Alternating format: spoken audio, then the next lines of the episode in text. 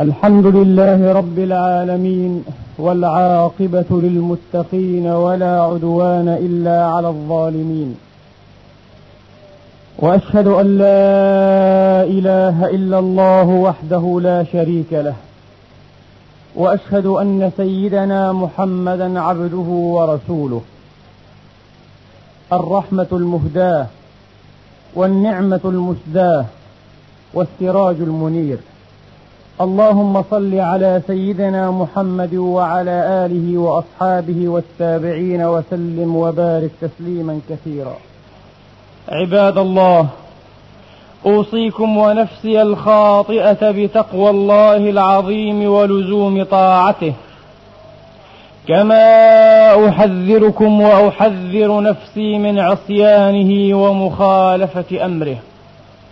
لقوله سبحانه وتعالى من عمل صالحا فلنفسه ومن أساء فعليها وما ربك بظلام للعبيد. أما بعد أيها الإخوة المسلمون الأفاضل يقول الله سبحانه وتعالى من قائل بعد أن أعوذ بالله من الشيطان الرجيم بسم الله الرحمن الرحيم.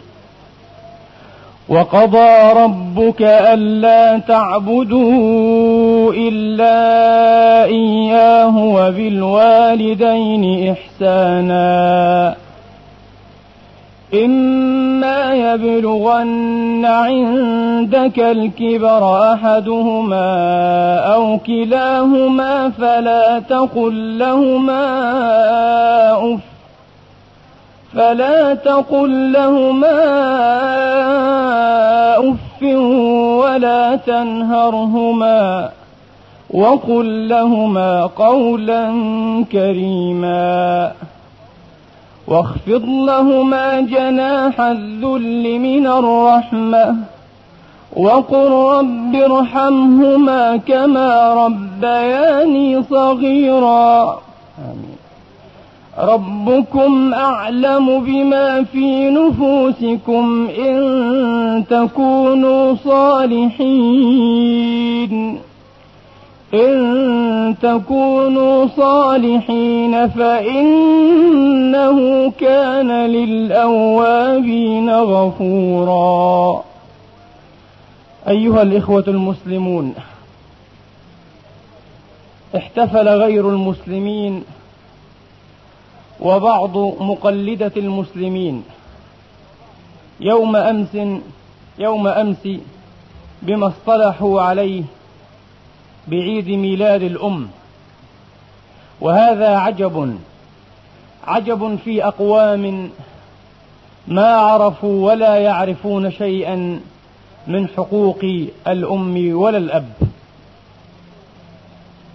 إذا شب أحدهم عن الطوق انفصل في منزل دون أبويه وانعزل. يكرع فيه من كاسات اللذائذ أو من كؤوس اللذائذ.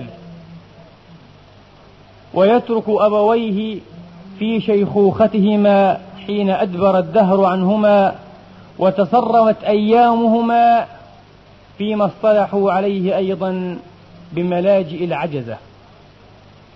في ملاجئ تخيم عليها نذر الفناء وتفترس فيها هؤلاء المساكين هواجس العزلة والوحدة. وأما الشأن في ديننا الإسلامي العظيم فمختلف جدا. وإن كان واقع الأبناء أعني أبناء المسلمين قد لا يصلح أن يكون ترجمة عن هدي هذا الدين وإرشاده في هذا الباب وربما في غيره من الأبواب. لا نحسب أن شرعا من الشرائع أو ملة من الملل أو قانونا ودستورا من القوانين والدساتير أو حتى خاطرا أخلاقيا خطر لبعض فلاسفة الأخلاق وعلماء الاجتماع. يمكن أن ينظر ويمثل ويضاهي ما جاء في شريعة الإسلام الخالدة. في هذا الباب على وجه الخصوص. وقفوا معي عند هذه الآيات العظيمة. وقضى ربك ألا تعبدوا إلا إياه ثم ثنى بقوله وبالوالدين إحسانا. وبالوالدين إحسانا. جعل وصاته وأمره سبحانه وتعالى والقضاء هنا قضاء كوني قضاء عفوا شرعي وليس قضاء كونيا لذا قد يتخلف يتخلف عند بعض الناس الأشقياء. قضاء شرعي أي أمر وشرع سبحانه وتعالى ألا تعبدوا إلا إياه وبالوالدين إحسانا. أوصى بهما بعد أمره بتوحيده وإفراده بالعبودية سبحانه وتعالى. وكفى الوالدين بهذه الوصاة فخرا وشرفا وإدلالا على الأبناء أجمعين والبنات. يقول عليه الصلاة وأفضل السلام لا يجزي ولد والده حتى يجده مملوكا فيشتريه فيعتقه. إن فعل هذا الفعل ربما جزاه بما عمل لكنه لا يجزيه ولو فعل كل أفعال البر والمودة والتجلة والإكرام والإعظام والإحترام. لا يجزيه. جاءه ذات مرة عليه الصلاة وأفضل السلام رجل فقال يا رسول الله إني حملت أمي على عنقي فرسخين في الرمضاء الشديدة التي لو طرحت فيها بضعة لحم لنضجت. فهل أديتها حقها؟ قال لعله أن يكون بطلقة. لعل هذا الفعل يؤدي حق طلقة أي زفرة من زفرات الولادة. لعله أن يكون بطلقة.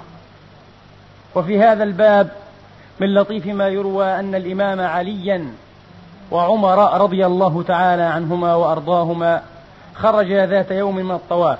كان يطوفان بالبيت العتيق ربما أنهيا طوافهما فخرج. فإذا هما برجل قد حمل أمه العجوز المتهدمة على كتفه على عاتقه ودخل بها يطوف بها يطوف بها محمولة على عاتقه. أعجب هذا الأمر الإمام عليا عليه السلام وكرم الله وجهه. فقال يا عمر مر. مر ولندخل في الطواف. عاد إلى الطواف. لعل الرحمة تنزل فتعمنا. رجا رحمة الله بفعل هذا الرجل الابن البار بأمه رضي الله تعالى عنه من بار. فدخل في الطواف. وإذا بهذا الابن البار يقول أنا مطيتها لا أنفر. وإذا الركاب ذعرت لا أذعر. لبيك اللهم لبيك بما حملتني وأرضعتني أكثر. والإمام علي يقتفي أثره في طوافه ويرد عليه رضي الله تعالى عنه وأرضاه. إن تبرها فالله أشكر. صيغة مبالغة من الشكر. إن تبرها فالله أشكر. يجزيك بالقليل الأكثر. وهذا للضرورة. رفعه للضرورة. يجزيك بالقليل الأكثر. رضي الله تعالى عنهم وأرضاهم أجمعين. حتى يجده حتى يجده مملوكا فيشتريه فيعتقه لأن الجزاء من جنس العمل وهما قد أعتقاك من أسر ومن رق الصغر. فالصغير مأسور مأسور بضعفه مأسور بضعفه ومأسور بصغره. يحتاج إلى والده وأمه في كل أمره جميعا. فقابل هذا بهذا عليه الصلاة والسلام. تعلمون أيها الإخوة المسلمون وإن كنتم تعلمون فتعلمن أن بر الوالدين يفضل الجهاد في سبيل الله إذا كان الجهاد فرض كفاية وليس فرض عين كما عليه جملة العلماء وجماهير الفقهاء. فقد قال ابن مسعود رضي الله تعالى عنه وأرضاه كما أخرجه الشيخان في الصحيحين سألت رسول الله صلى الله عليه وآله وأصحابه وسلم يا رسول الله أي العمل أحب إلى الله؟ قال الصلاة على وقتها. هذا العمل أحب الأعمال إلى الله أي لأول وقتها في وقت الأفضلية. قلت ثم أي قال بر الوالدين. قلت ثم أي قال الجهاد في سبيل الله. فأخر الجهاد وقدم البر. أخر الجهاد وقدم البر. ويشهد لهذا الصحيح يشهد لهذا الحديث الصحيح أحاديث صحيحة أخرى كثيرة. كما أخرجاه أيضا في الصحيحين والأئمة أصحاب السنن إلا ابن ماجه رحمة الله على الجميع أن النبي عليه الصلاة وأفضل السلام جاءه رجل يستأذنه في الجهاد فسأله النبي عليه الصلاة وأفضل السلام هل و... هل حي والداك أو أحدهما؟ قال نعم يا رسول الله هما حيان قال فيهما فجاهد أي ارجع فيهما فجاهد هذا جهاد. وقد روى الإمام أبو القاسم الطبراني بإسناد جيد عن معاوية ابن جاهمة رضي الله تعالى عنهما. يقول قلت للنبي عليه الصلاة وأفضل السلام ورواه غيره من قول أبيه جاهمة رضي الله عنه. قلت للنبي عليه الصلاة وأفضل السلام يا رسول الله إني أشتهي الجهاد. إني أشتهي الجهاد ولا أقدر عليه ربما لمرض أو علة. ولا أقدر عليه. قال فقال لي عليه الصلاة وأفضل السلام هل حي والداك؟ قلت نعم. قال إلزم أرجلهما فإن الجنة تحت أرجلهما. ارجع إلزم أرجلهما فإن الجنة تحت أرجلهما. وفي هذا المعنى الحديث الشهير الذي تعرفونه الجنة تحت أقدام الأمهات. وفي رواية ثالثة قال إلزم رجلها فثمت الجنة. الزم الزم رجلها فثمت هناك عند رجلها. الجنة. أي هذا طريق الجنة. هذا طريق الجنة. وقد ورد في بعض الأحاديث أن الأب باب وسط الجنة. باب يتوسط الجنة هو الأب. فإن شئت حفظت هذا الباب وإن شئت ضيعت كما في حديث أبي أمامة رضي الله تعالى عنه وأرضاه. بر الوالدين أيها الإخوة الأحباب طريق لمرضاة الله. لا يرضى الله إلا إن رضي الوالدان. من أسخط والديه وأتى بأعمال المتعبدين جميعا لم يتقبل الله منها شيئا. وردها عليه وجعلها هباء منثورا. وجعلها هباء منثورا. يروى أنه تبارك وتعالى خاطب كليمه موسى عليه وعلى رسولنا وآل كل وأصحابه الصلوات والتسليمات فقال له يا موسى من عقني من عقني وبر والديه كتبته بارا ومن برني وعق والديه كتبته عاقا ولا أحتاج ولا أريد عبادته فأنا في غنى عنها. وفي الحديث الذي يقول فيه عليه الصلاة والسلام وهو من رواية زوجه عائشة أم المؤمنين رضي الله تعالى عنها وأرضاها. إن الله تبارك وتعالى لا يتقبل من عام من عام من عامل عملا حتى يبر والديه.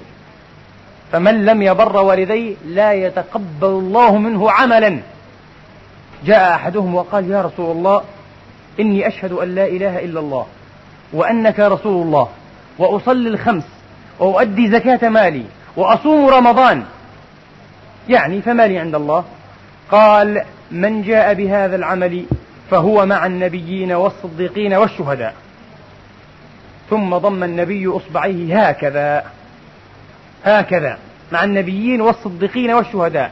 قال ما لم يعق والديه ما لم يعق والديه فإن عقهما لم تنفعه هذه العبادات ولا هذه المبرات جميعا. إذا قبول العمل الصالح يا أحبابي عند الله تبارك وتعالى رهن بماذا؟ رهن ببر الوالدين. قال عليه الصلاة وأفضل السلام أن الله تبارك وتعالى أوحى إلي قل للعاق افعل ما شئت من الطاعات لا أغفر لك. وقل للبار افعل ما شئت فقد غفرت لك. أي حتى وإن أذنبت وإن تجاوزت فببرك أنا أغفر لك. بل الأمر أبعد وأوسع من ذلك أيها الإخوة وأرجى أيضا للسعداء من ذلك. بر الوالدين يكفر به الله سبحانه وتعالى كبائر الذنوب والإثم والفواحش. ببر الوالدين. فقد أخرج الترمذي رضي الله عنه في جامعه أن رجلا جاء النبي عليه الصلاة وأفضل السلام فقال يا رسول الله إني أذنبت أو أصبت ذنبا عظيما. فهل لي من توبة؟ نكره لم يذكره. لكنه عظيم بالوصف وبالتنكير. ذنبا. قال عظيما. فهل لي من توبة؟ قال له عليه الصلاة وأفضل السلام أحية أمك؟ قال لا. قال فهل لك من خالة؟ لأن الخالة بمنزلة الأم كما أن العم بمنزلة الأب والعم صنو الأب. فهل لك من خالة؟ قال نعم قال فبرها. يعني هذا إن شاء الله تكفير وتوبة مقبولة عن هذا الذنب. تكفير عن هذا الذنب حتى الخالة. قال فبرها. روى الإمام البيهقي أيضا في شعب الإيمان عن عطاء ابن يسار رضي الله تعالى عنه قال كنت جالسا في مجلس عبد الله بن عباس وقد كان من جملة تلاميذه. فجاء أعرابي فقال يا أبا العباس وهذه كنيته أو يا عبد الله لقد أذنبت ذنبا عظيما. قال وما هو؟ قال خطبت امرأة وأحببت أن أتزوجها فخطبها رجل غيري فنكحت وافقت. فعدوت عليه فقتلته غير وحسد وإجرام. فعدوت عليه فقتلته. فهل لي من توبة؟ قال أحي والداك؟ فقال لا. أحدهما قال لا. فولى الرجل انتهى ما في. خلاص. قال فقلنا له سألناه لماذا سألته هذا السؤال؟ فقال لو كان والداه حيين أو أحدهما لرجوت له. أما إنه ما من شيء أو ليس من شيء أحط للذنوب من بر الوالدين. وقد روى أيضا قصة مناظرة ومشابهة لهذه القصة أعني الإمام البيهقي في شعبه شعب الإيمان ولكنها عن أعرابي آخر مع أبي ذر رضي الله تعالى عنه وأرضاه. قال له لقد أذنبت ذنبا كبيرا قتلت حاج بيت الله ظلما. وهنا حاج بيت الله قد يراد بها الجنس. فربما كان من قطاع الطريق وقتل عددا من الحجج أنه قال قتلت حاج بيت الله. فيحتمل أنه قتل حاجا واحدا أو قتل جمعا من الحجيج. إذا فسرناه على أنه اسم جنس. قتلت حاج بيت الله ظلما كان من قطاع الطريق والعياذ بالله. فهل لي من توبة؟ فقال له أبو ذر أحي والداك أو أحدهما؟ قال لا. قال لا. فقال له فإني لا أجد لك مخرجا إلا في إحدى ثلاث. إذا هذه غير متوفرة إذا هنا إحدى ثلاث أمور ثلاثة أمور. فقال الحمد لله جئ بهن ما هن؟ قال له أما الأولى هل تستطيع أن تحييه كما قتلته؟ هذا هو المخرج قتل قتل عباد الله ظلما. هل تستطيع أن تحييه كما قتلته؟ قال ما إلى ذلك من سبيل لا أستطيع. قال فهل تستطيع ألا تموت؟ أي لألا تحاسب وتقف بين يدي الله. قال ما من الموت بد لا أستطيع. قال فهل تستطيع أن تبتغي نفقا في الأرض أو سلما في السماء؟ أي فتهرب من رب العزة؟ قال لا أستطيع فولى الرجل وله صراخ. فتوى أبي ذر أنه ليس له توبة. من قتل حاج بيت الله ظلما أبو ذر لم يعطه فتوى بالتوبة. تب لكن هل يقبلها الله أو لا يقبلها؟ الله أعلم. الظاهر من كلام أبي ذر أنها غير مقبولة. لأن الآدمي بنيان رب ملعون من هدمه. ليس من قتل بل من أعان على قتل امرئ مسلم ولو بشطر كلمة بشق كلمة. وليس كما قلت مرارا بتقرير مكذوب ومأفوق على عباد الله. يسجنون ويقتلون ويهجرون وتنتهك أعراضهم بهذه التقارير. بشق كلمة. جاء مكتوبا على جبينه يوم القيامة آيس من رحمة الله. لا يتأمل في رحمة الله. آيس من رحمة الله. فولى الرجل وله صراخ. فلقيه أبو هريرة رضي الله تعالى عنه وأرضاه. وحسبه رجلا مات له حميم.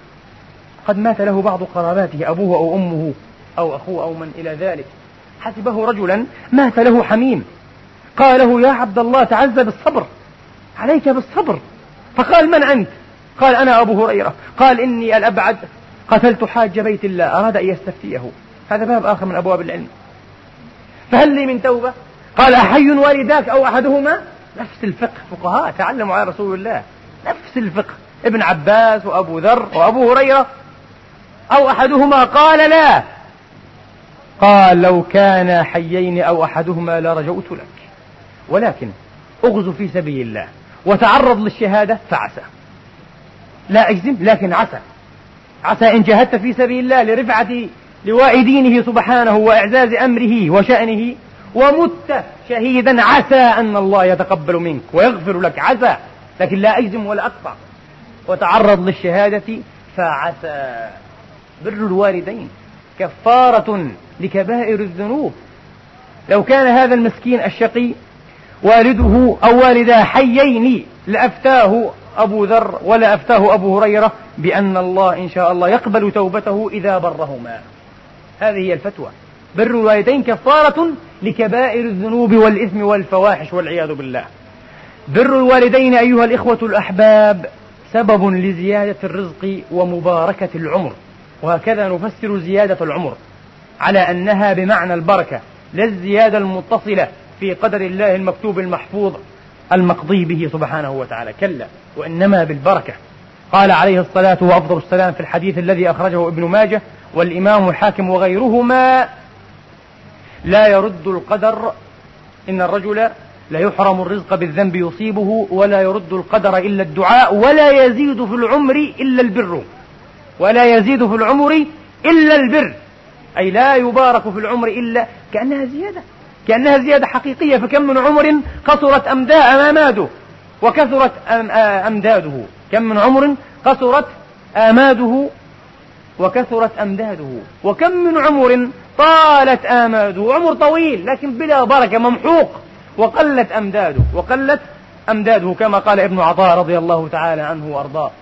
ولا يزيد في العمر إلا البر. وروى أحمد وغيره رضي الله تعالى عن من أحب أن يزاد له في رزقه وينسأ له في عمره. فليبر والديه وليصل رحمه. وفي حديث أبي موسى المديني الشهير الذي ذكرت لكم منه ذات مرة جملة طويلة. يقول وهو فيه مرائي عجيبة فيه مرائي لرسول الله عجيبة وغريبة. يقول عليه الصلاة وأفضل السلام ورأيت رجلا جاءه ملك الموت ليقبض روحه. قال فجاءه بره بأمه أو بوالديه فأخر عنه ملك الموت. هذا عجيب يحتاج إلى تأويل لأنه لا يفسر بالبركة. هذا محمول على زيادة شبه حقيقية. الله أعلم بحقيقة ما هنالك. المهم جاءه بره بوالديه فأخر عنه ملك الموت. كان شاب من شباب المسلمين صاحب جليل من أصحاب المصطفى عليه الصلاة وأفضل السلام بارا بوالديه كليهما. يأتي بهما كل يوم خمس مرات إلى مسجد رسول الله يحملهما واحدا واحدا. كي يصلي الجماعة مع رسول الله. هما يحبان هذا. كان حريصين على الخير. وهذا الولد البار يحملهما كل يوم خمس مرار أو مرات إلى مسجد رسول الله. تفقدهما المصطفى عليه الصلاة وأفضل السلام ذات يوم فلم يجدهما. فسأل عنهما فقيل قد مات ابنهما.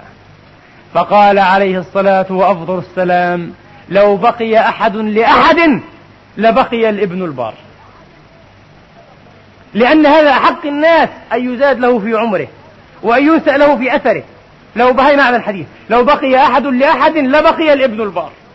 لكن البقاء لله والدوام لله لا إله إلا هو كل شيء هالك إلا وجهه. نعم إذا يزيد في العمر. وأيضا يزيد ويبارك في الرزق. ما دعوت لهما ما أكرمتهما ما أطعتهما ما كنت بمنزلة الرضا والقربان منهما. زاد الله في رزقك. روى الإمام الحاكم إذا ترك العبد الدعاء لوالديه انقطع عنه الرزق. في رزق زائد. منوط بالدعاء للوالدين. وقد تسألونني كم ندعو لوالدينا في اليوم مرة؟ سئل هذا السؤال الإمام سفيان الثوري رضي الله تعالى عنه وأرضاه. كم يدعو المرء لوالديه في اليوم مرة؟ فقال أرجو أن يجزئه. يعني يجزيه عند الله أنه هذا كافي. أرجو أن يجزيه إذا دعا لهما بعقب التشهدات. أي على الأقل يعني إيه؟ خمس مرات في اليوم والليلة. بعد كل صلاة فتعودوا هذه العادة الطيبة. لا تنسوا والديكم. بعد كل صلاة اغفر لنا ولوالدينا. وارحمهم كما ربونا صغارا. اللهم اجزهم بالإحسان أو بالحسنات إحسانا وبالسيئات غفرانا. وأمثال هذا الدعاء الطيب. بعد كل صلاة تعودوه. يظل باب الرزق مفتوحا مشرعا على مصراعيه إن شاء الله لكم. نعم. روى الإمام البيهقي رضي الله تعالى عن عن طاووس عن أبيه. طاووس تلميذ ابن عباس اليماني. عن أبيه. أن رجلا كان له أربعة بنين. وكان أحد هؤلاء البنين الأربعة أبرهم جميعا بأبيه. تمرض الأب اعتل. سقم. فقال لهم هذا البار لإخوته الثلاثة انظروا تفكير عجيب وغريب. قال لهم إما أن تمرضوا وليس لكم من ميراثه شيء وإما أن أمرضه أنا وحدي وليس لي من ميراثه شيء. طبعا عندما نقرأ أو نسمع هذا الحديث لأول وهلة نستغرب لا نفهم. يعني إذا مرضوا لا يأخذون من ميراثه شيئا. نعم لأن هذه منقبة وشرف عظيم وأجر كبير. أن تنفردوا أنتم دوني بتمريضه أجر كبير لا يعادله المال مال الميراث. فإن أخذتم واحتزتم أنتم هذا الشرف وهذه المنقبة ومرضتم أباكم لا شيء لكم من الميراث. وإن خليتم بيني أنا وبين تمريضه وحدي دونكم لا أريد شيئا من الميراث. الله أكبر. بار حريص يريد أن يمرضه وحده. يقوم بهذه الأعباء وحده. لا كما يفعل الآن الأشقياء العاقون يتدافعون هذه المناقب وهذه الوظائف. يتدافعون. أنت يعني. أو أنت أو أنت أو أنت. الأبناء والبنات. قالوا بل مرضه أنت. فقام على تمريضه حتى وافاه أجله المحتوم. ولم يأخذ شيئا من الميراث احتاجوه ثلاثتهم دونه. فنام ذات ليلة فرأى من أتاه في منامه وقال له يا عبد الله اذهب إلى مكان كذا وكذا فإن به مئة أو فإن فيه مئة دينار فخذها فهي لك. الرجل رجل مؤمن وصالح وربما كان عارفا بالله. فسأل هذا الهاتف أو هذا الآتي قال له هل فيها بركة؟ أنا لا أندلع وراء شهوة نفسي فقط آخذ المال. لا. هل هذا المال مبارك أو غير مبارك؟ هل فيها بركة هذه المئة الدينار؟ قال كلا. قال لا أخذها. الله أكبر. لما قام من نومته قص الخبر والنبأ على زوجه قالت إن فيها بركة خذها نمون بها أنفسنا وأولادنا نعيش بها ونكتسي. قال كلا لا أخذها. ثم أتاه مرة أخرى. اذهب واقصد إلى مكان كذا وكذا فإن فيه عشرة دنانير. عشرة دنانير. فخذها فهي لك. فسأل نفس السؤال. هل فيها بركة؟ قال كلا قال لا أخذها. نفس الخبر مع زوجته النساء. في المرة الثالثة أتاه اذهب إلى مكان كذا وكذا فإن فيه دينارا فخذه فهو لك. قال هل فيه بركة؟ قال نعم. فأخذه الرجل. أخذ هذا الدينار. خرج من بيته فصادف في الطريق صيادا ومعه حوتين أي سمكتين كبيرتين نوعا. فأخذهما بالدينار. فلما عاد إلى البيت وفتحهما يصلحهما ويعالجهما للطبخ أو الشواء وجد في جوف كل واحدة منهما درة ما رأى الراؤون مثلهما. درة عظيمة وثمينة. ثم إن الملك بحث عن درة لا يوجد وصفها إلا في هذه الدرة. فابتاعها الملك منه بحمل أو بوقر ثلاثين بغلا ذهبا. فلما رآها الملك وأعجب بها شيء غريب ونادر. قال لا تصلح هذه إلا بأخت لها ابحثوا عن أختها ولو ضاعفتم الثمن. فجاءوه فوجدوا أختها كما تعلمون عنده فأخذوها منه بضعف الثمن بوقر ستين بغلا بعيرا بوقر, بوقر ستين بغلا ذهبا. هذا يعني حيزت له الدنيا ببره بوالده ببره هذا الرزق من الله بالبر. تنازل وزهد في أشياء لأجل بره بوالده فأخلف الله عليه ما هو أكثر وما هو أبرك وأطيب. في قصة الغلام الإسرائيلي.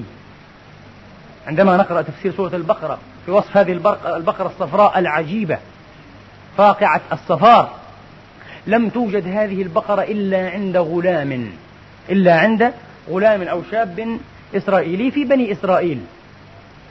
ولم يوافق على بيعها إلا بملء مسكها ذهبا. عندما تذبح يؤخذ جلدها ويملأ هذا الجلد بالذهب. كم يحتمل من الذهب هذا ثمنها؟ وافقوا. وأعطوه هذا الثمن. عقابا من الله طبعا. على كثرة تساؤلهم وتردادهم. وكانت قصة هذا الشاب أو هذا الغلام أنه كان برا بوالده. وفي رواية برا بأمه. ابتاع ذات يوم من أحدهم شيئا ذهبا أو فضة أو ياقوتة بخمسين ألفا. فقال له أريد أن أنقذك ولكن أبي نائم. ربما السد هذه أو خزانة أي النقود يعني قرية من أبيه لا يريد أن يزعج أباه من منامه. قال فإن انتظرت أعطيتك وقضيته حقك. قال لا لا أريد. عجل وأنا أحط عنك عشرة آلاف.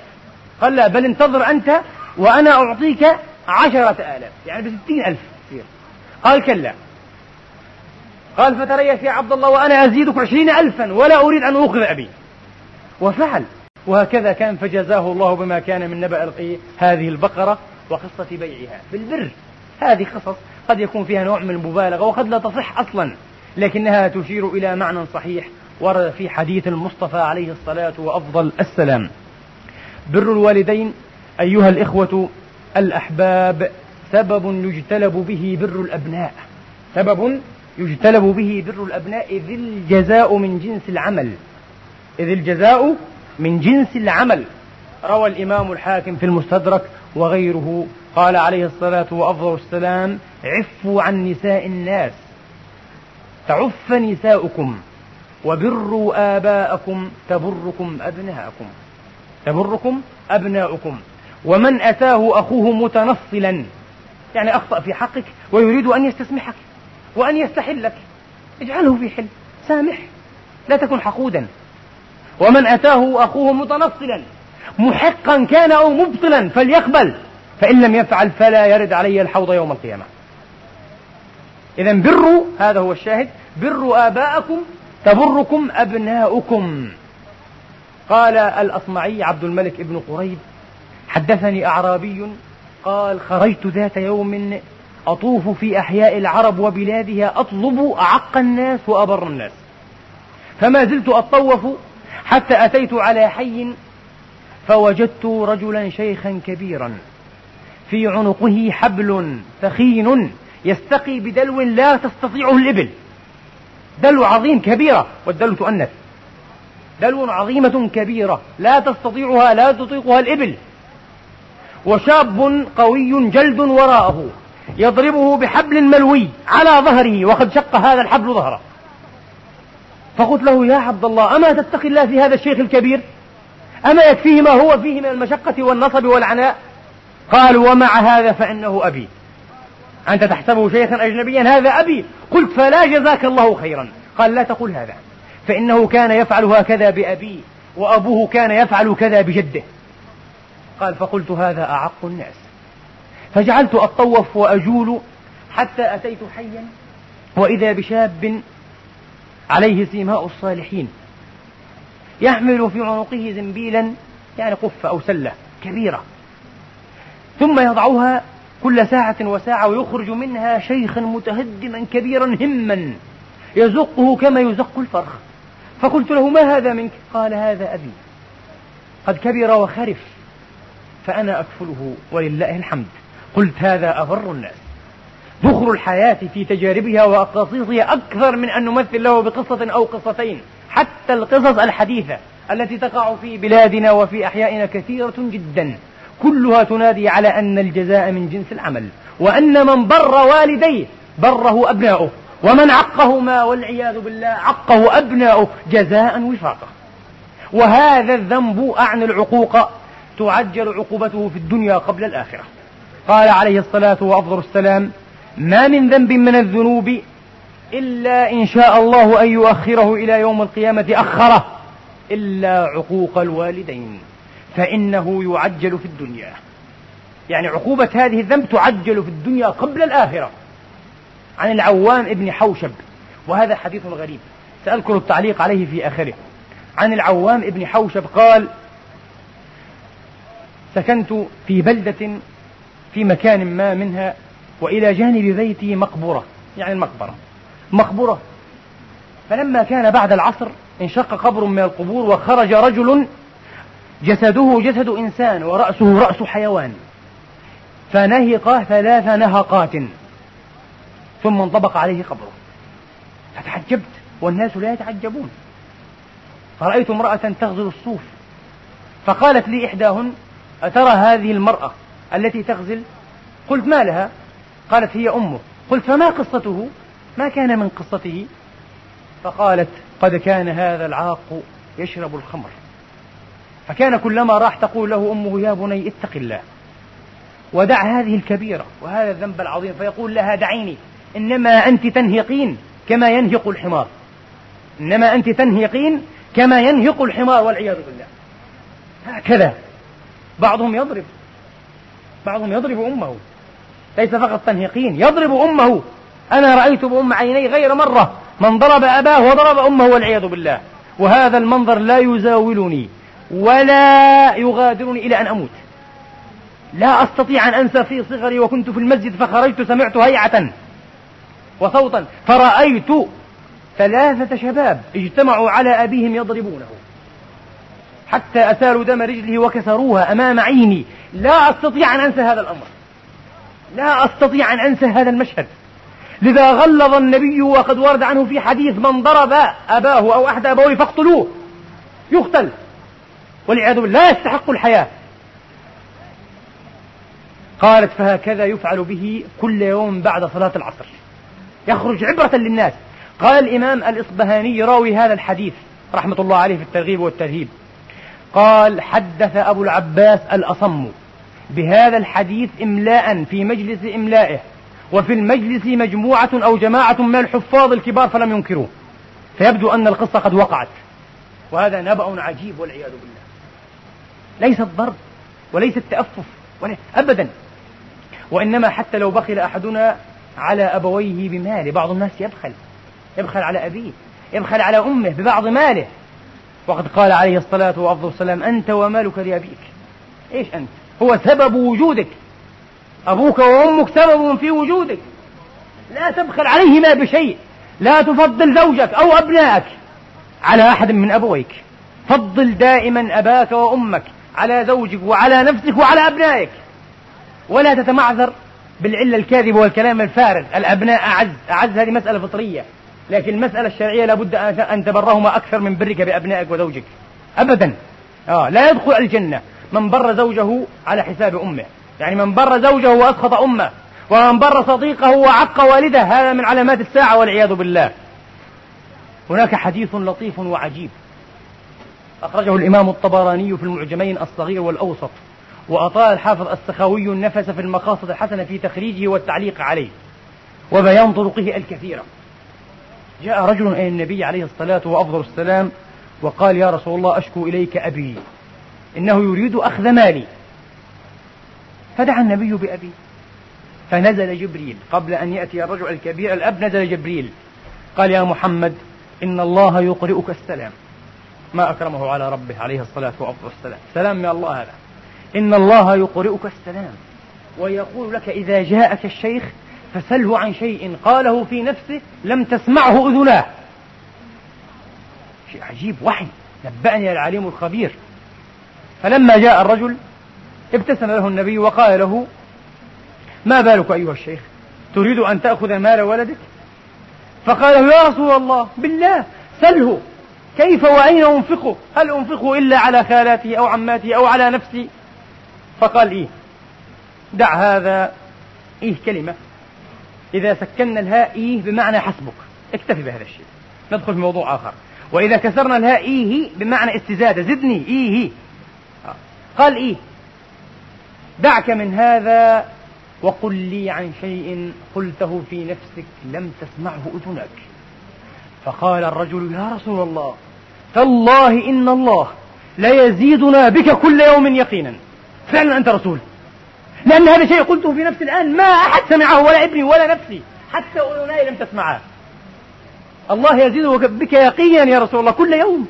هذا شيء عجيب فأنت حقا رسول الله. موحى إليك. قال قلت يا رسول الله في نفسي قولا لم تسمعه أذناي. قال هاتي وأنا أسمع لك. هاتي أسمع. فقال قلت يا رسول الله غذوتك. يخاطب ابنه. وهذا الشعر في الحقيقة لأمية ابن أبي الصلت. كما في حماسة أبي تمام لكنه تمثل به في نفسه. وإن كان لأمية لم يقرض. قال قلت في نفسي يا رسول الله غذوتك مولودا. ومنتك ومنتك يافعا.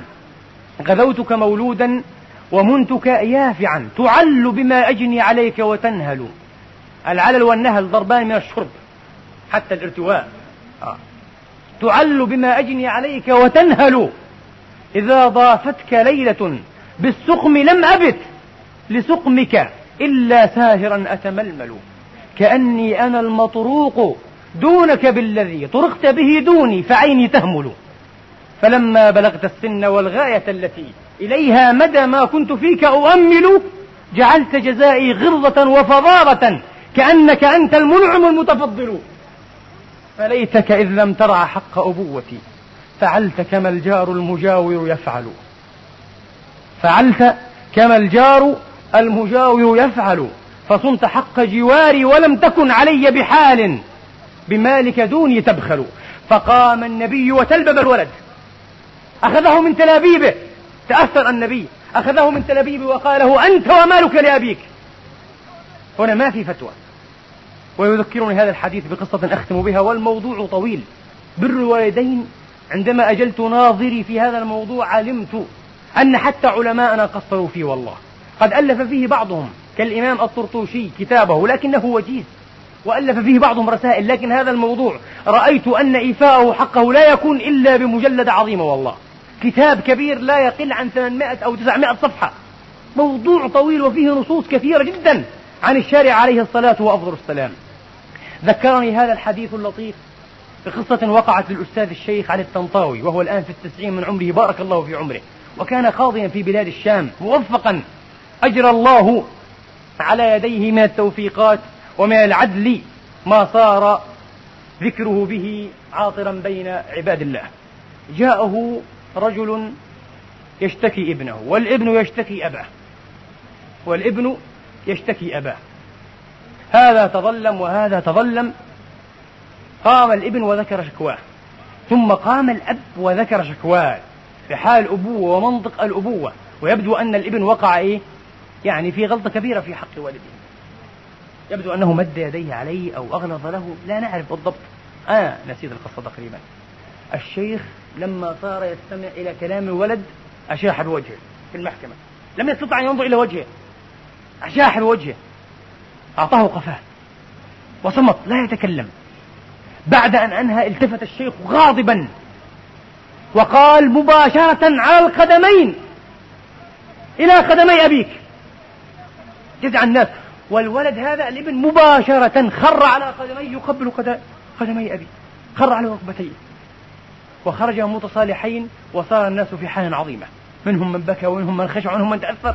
ما في لا يسمع أبدا لمقالة الإبن تجاه أبيه حتى وإن ظلمت. قال عليه الصلاة وأفضل السلام من أصبح مطيعا الله في والديه. من أصبح مطيعا الله في والديه فتح له بابان في الجنة وإن واحدا فواحد. إذا كان له أب أو أم فقط واحد فباب واحد. ومن أمسى عاصيا لله في والديه. فتح له بابان في النار وإن واحدا فواحد. قال أحدهم يا رسول الله وإن ظلماه قال وإن ظلماه وإن ظلماه وإن ظلماه ثلاث مرات وإن ظلماه وإن ظلماه وإن ظلماه اللهم أعنا على بر والدينا. اجعلنا من البارين بهم لا العاقين. إنك ولي ذلك والقادر عليه. أقول قولي هذا وأستغفر الله لي ولكم.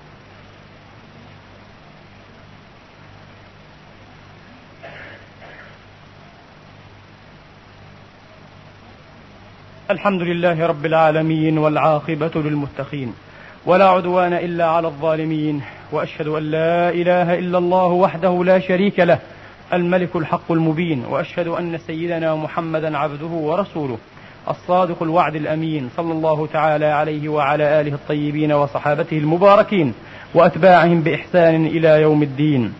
اللهم صل على محمد وعلى آل محمد كما صليت على إبراهيم وعلى آل إبراهيم وبارك على محمد وعلى آل محمد كما باركت على إبراهيم وعلى آل إبراهيم في العالمين إنك حميد مجيد. ربنا اغفر لنا ولوالدينا وارحمهم كما ربونا صغارا. اجزهم بالحسنات إحسانا وبالسيئات غفرانا. ربنا أوزعنا أن نشكر نعمتك وأن نؤدي حق والدينا وأن نعمل صالحا ترضاه. اللهم تقبل عنا أحسن ما عملنا وتجاوز عن سيئاتنا في أصحاب الجنة. وعد الصدق الذي كانوا يوعدون. اغفر لنا ما قدمنا وما أخرنا وما أسررنا وما أعلنا وما أسرفنا وما أنت أعلم به منا. أنت المقدم وأنت المؤخر.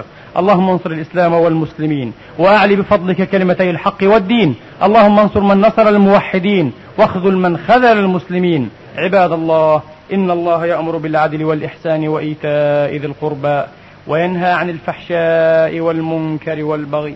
يعظكم لعلكم تذكرون. اذكروا الله يذكركم واشكروه يزدكم وسلوه يعطكم وقوموا إلى صلاتكم يرحمني.